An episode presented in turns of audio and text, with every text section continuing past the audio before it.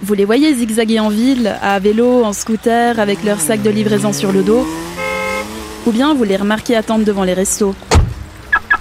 Ou peut-être même qu'il et elle sonnent régulièrement chez vous pour vous livrer des sushis ou une pizza.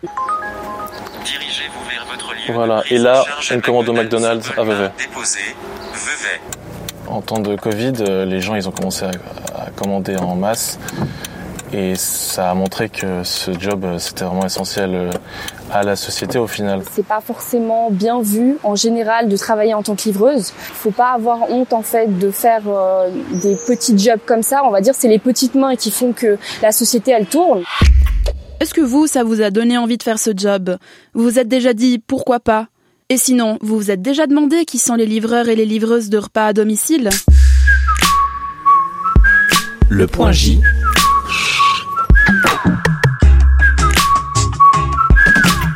Salut, c'est Juliane. Aujourd'hui, je vous emmène à la rencontre de Katia, 21 ans, et Jayesh, 21 ans aussi.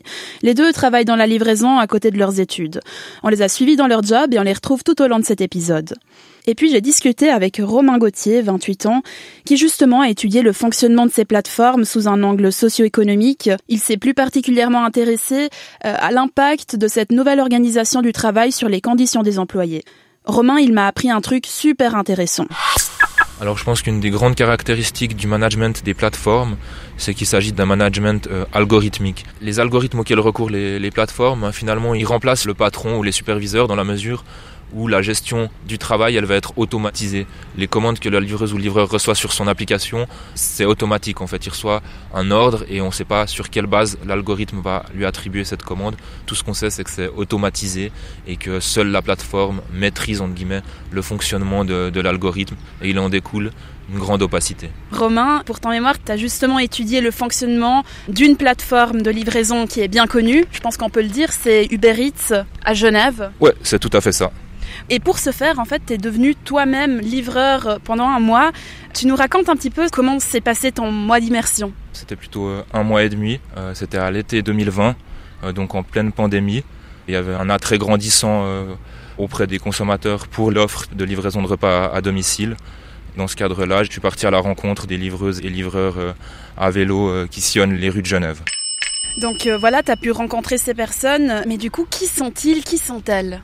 Alors en fait, je dirais il n'y a pas un profil type. Il y a une grande, grande euh, variété de situations, de profils socio-économiques chez les livreuses et, livreurs. S'il y a une, variable commune à mettre en avant, je dirais que c'est, celle-ci. Donc c'est des, personnes qui sont peu qualifiées ou alors qui n'ont pas euh, le droit d'accéder au marché du travail, euh, tout simplement parce qu'elles n'ont pas de statut légal en Suisse. Et sinon, il y a également un dernier euh, profil que je mettrai en avant, c'est celui des étudiantes et, et étudiants.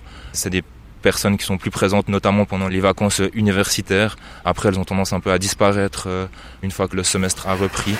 À cause du Covid, bah, il n'y a pas vraiment beaucoup d'emplois et c'est compliqué.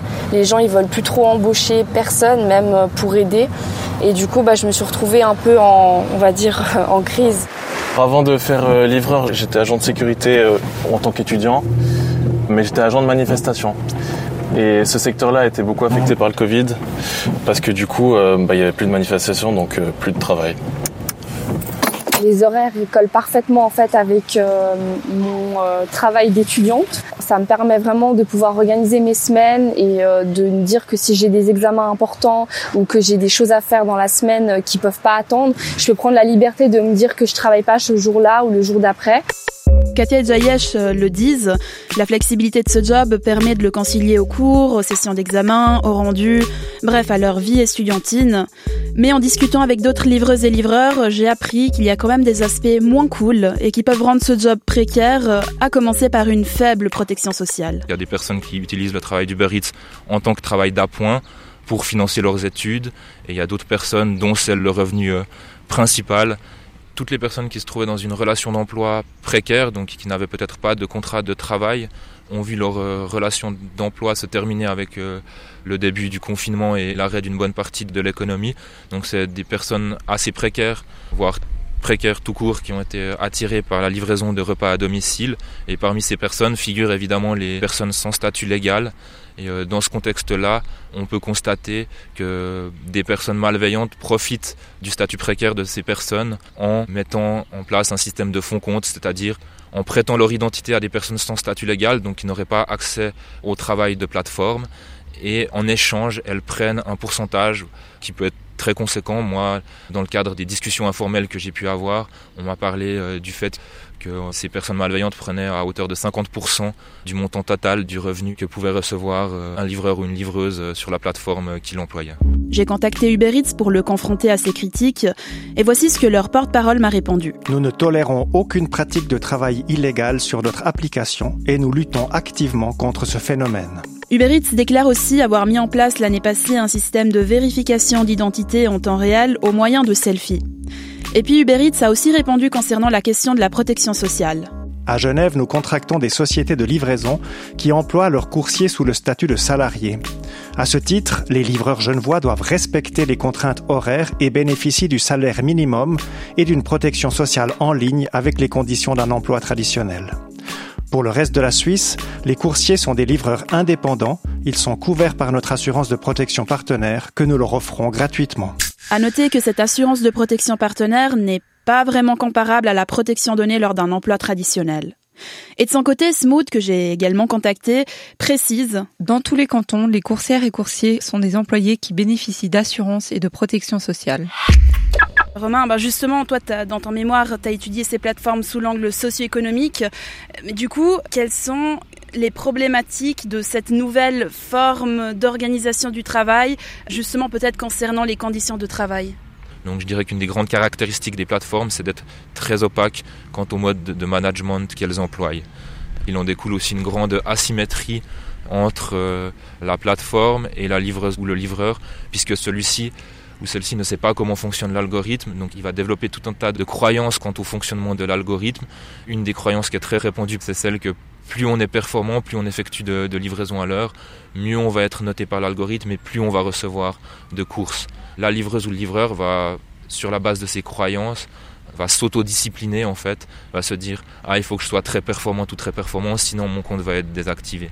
Une autre croyance qui est très répandue, c'est celle de penser que si on est à proximité d'un restaurant qui reçoit un grand nombre de commandes, par exemple euh, des fast-foods bien connus comme McDonald's, il y a énormément de livreuses et de livreurs qui vont attendre euh, de recevoir des commandes, donc ça bip comme on dit dans le jargon, que ça bip à proximité des fast-foods ou des restaurants euh, bien connus afin de recevoir un maximum de commandes et de voir leur chiffre d'affaires augmenter.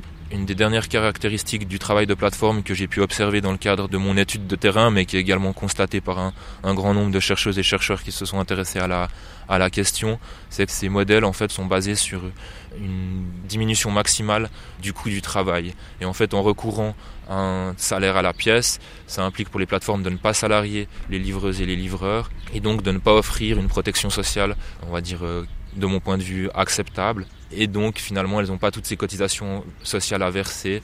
Et en fait, leur modèle de réussite économique est basé là-dessus, donc sur une compression des coûts du travail. Donc, c'est un modèle de réussite qu'on peut qualifier de très agressif, qui est celui des plateformes et plus généralement du capitalisme de plateforme.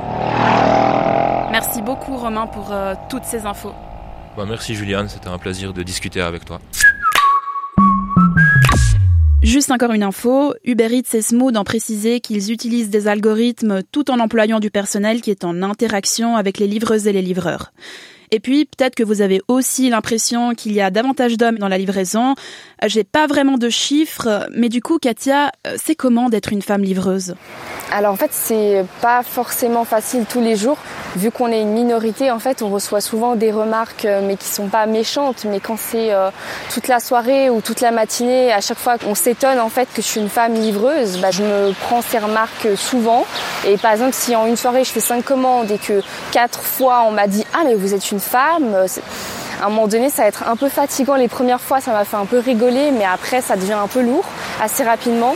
Et euh, sinon, après, bah voilà, c'est euh, vraiment le harcèlement de rue et tout ça. Ça, de toute façon, c'est toujours présent.